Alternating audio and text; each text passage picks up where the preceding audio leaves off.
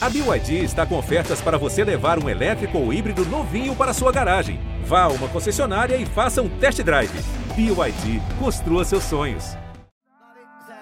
Minha paz não tem preço, e é isso que eu prezo. Eu não posso ser preso, por isso fico quieto. Na hora da treta. Sem festa e sem baile, o que sobrou pro jovem foi dançar na frente do celular mesmo. E a gente sabe que o TikTok tem o poder de fazer uma música bombar. Eu tenho certeza que você que está ouvindo já dançou ou já viu alguém dançar essa música aí nas redes sociais. E o nome dela é Bipolar. Trata garota, sai da minha bota, rasgou minhas roupas, queimou Esse funk sem batidão ficou dois meses no número 1 um do Spotify e também foi lá no alto na parada da Deezer. No YouTube, o clipe já passou as 125 milhões de visualizações. Hoje, o Jean ouviu tudo sobre bipolar. A gente vai explicar como um DJ ex-crente do Espírito Santo e um MC da Zona Norte de São Paulo e fã dos Racionais chegaram ao topo das paradas graças ao funk de BH e de Brasília. Eu sou Thaís Matos. Eu sou o Braulio Lawrence e esse é o Jean Ouviu, o podcast de música do G1.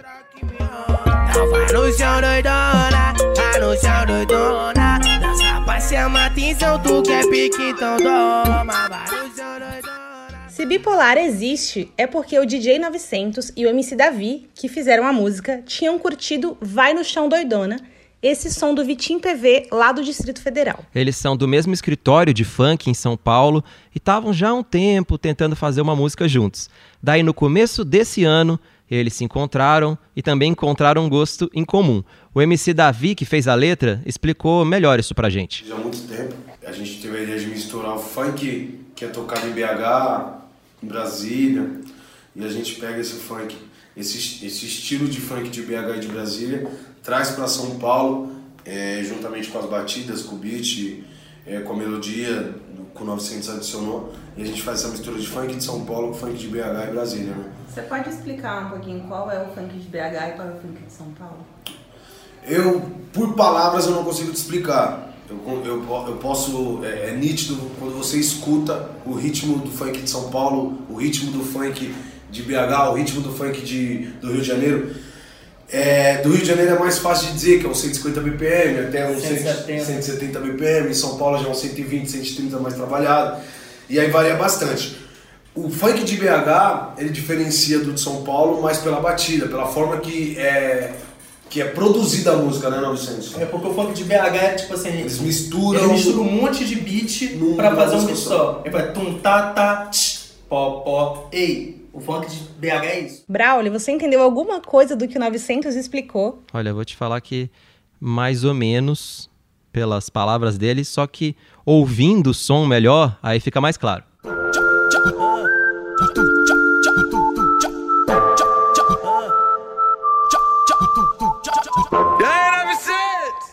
Música começa com um pianinho, o beat é de guitarra e o ritmo é um assovio, tudo feito pelo 900.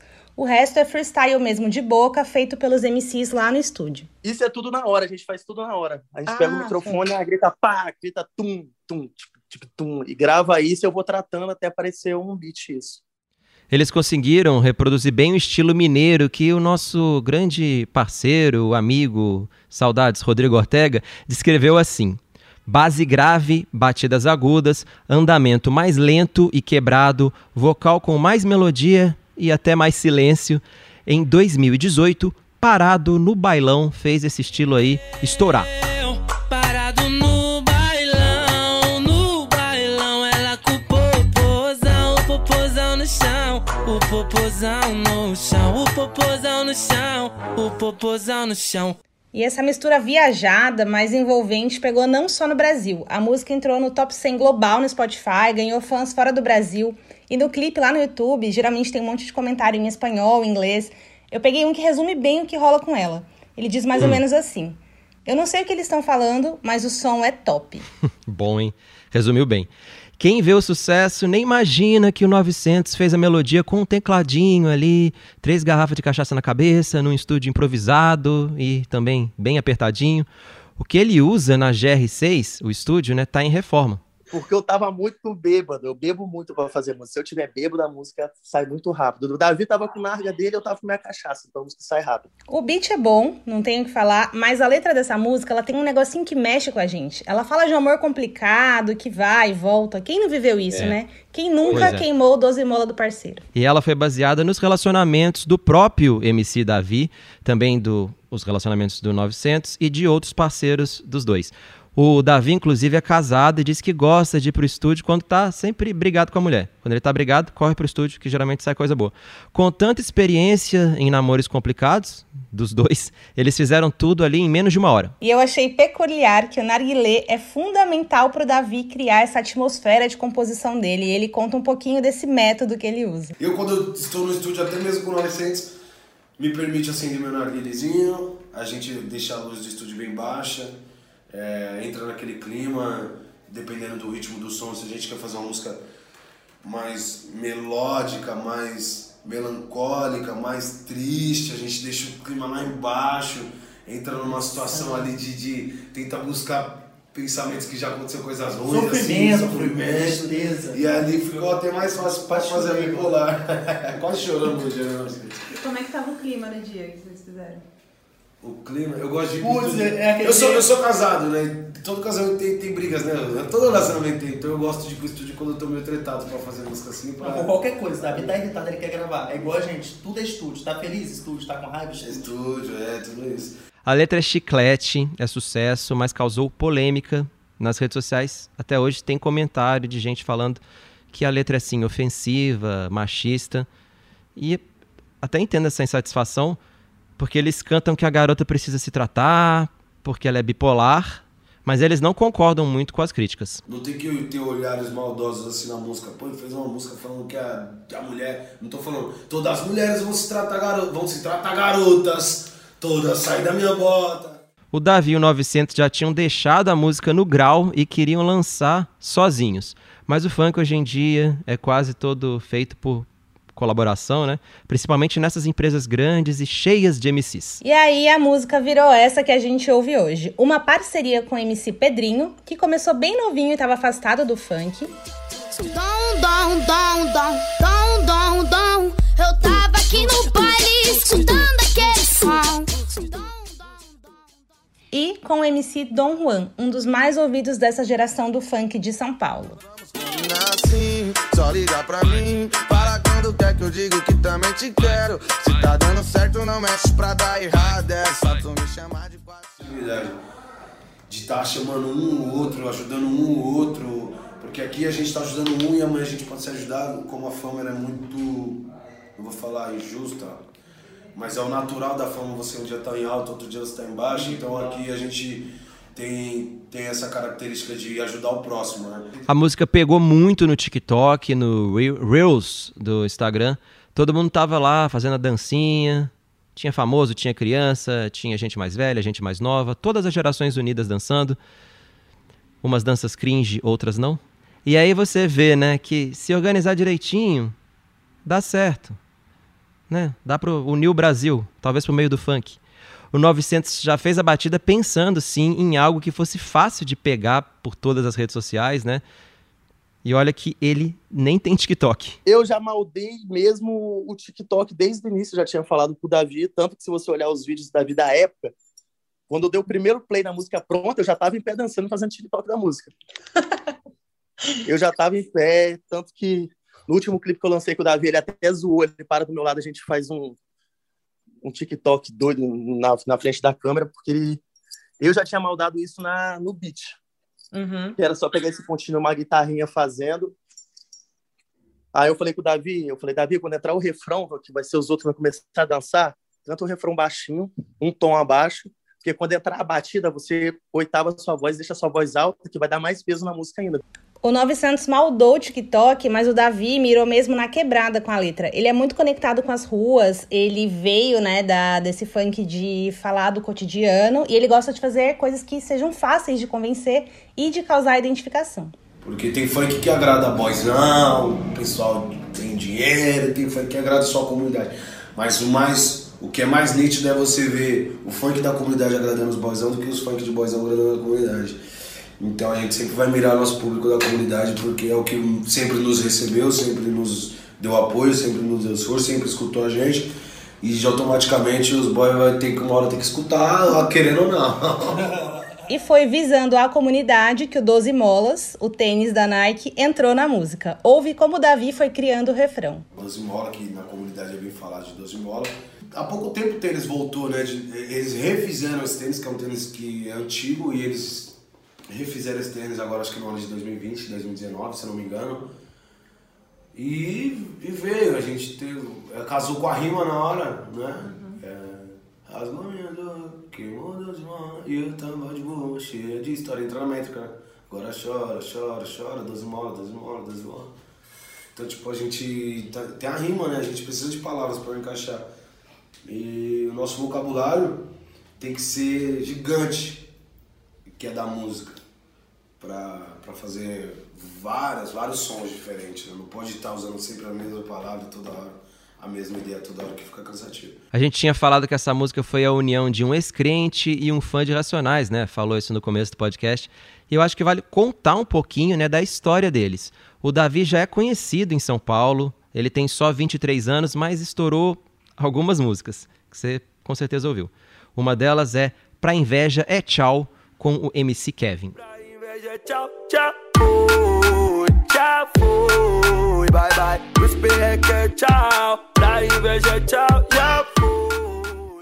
E essa aqui é pra quem é das antigas e já dançou em outros carnavais. O verão está chegando. O verão está chegando pra praia desse geral. As novinhas tão dançando, descendo de fio dental. Olha que mina gostosa. O Davi escreve todas as músicas dele e também compõe para outros artistas. Ele começou a escrever quando tinha 14 anos no interior de São Paulo. A mãe dele trabalhava como doméstica e ele passava os dias inteiros sozinho com a companhia de um DVD dos Racionais. Parece muito poético isso, mas foi essa solidão e as palavras do Mano Brown que inspiraram o Davi adolescente a escrever o que ele sentia, a falar sobre pobreza, tristeza, solidão. Ele ouvia rap, mas ele escrevia letras de funk porque era o que ele mais conhecia. Daí ele deixou o interior e foi para São Paulo morar com a avó. Lá, ele bateu na porta de uma pequena produtora e conseguiu gravar uma dessas canções. E aí, através de um, de um pequeno sofrimento que eu tive, eu me peguei, tipo, numa situação quase de depressão. Caramba. Que eu cheguei a morar no interior de São Paulo em 2012, morei um ano no interior de Sorocaba. E aí, eh, quem me conhece sabe que eu, essa história eu sempre falo, sempre conto, que eu morava numa casinha de, na Raposo Tavares, aquelas casinhas que você vê no meio do mato, só uma casinha assim, sozinha, sem vizinho. Morei numa casinha dessa, minha mãe trabalhava o dia inteiro no emprego. E a única função era pra ir pra escola. E tinha dia que não tinha dinheiro pra pegar ônibus, e a escola era um pouco longe. Então geralmente eu ficava mais em casa, sozinho, num, num dia desses assim. Tipo, eu em casa não tinha dinheiro pra cortar o cabelo, nada, eu pegava a gilete que eu mesmo passava na cabeça. Ah, era vários perrengues que a gente passava. Era um dia de tristeza muito assim mesmo. Eu comecei a escrever, eu peguei um papel e uma caneta. Eu falei, ah, vou tentar fazer alguma coisa. E foi fluindo, né? Eu usei ali o sofrimento pra fazer algumas músicas. Ela era ruim, isso foi ele mesmo que disse, não eu, mas ele conseguiu ser visto pela GR6 e aí a vida dele mudou. O 900, que é o DJ da música, ele também tem uma história legal de superação. A gente tá chamando ele de 900 porque ele não revela o nome de jeito nenhum. Olha, misterioso. Ele nasceu em Cariacica, no Espírito Santo, perdeu a mãe, o irmão e a avó em um intervalo assim de tempo bem curto, e aí entrou no funk por acaso. Ele estava de bobeira no Rio de Janeiro, num fim de semana, e ali do nada produziu essa música aqui. Sete xereca, com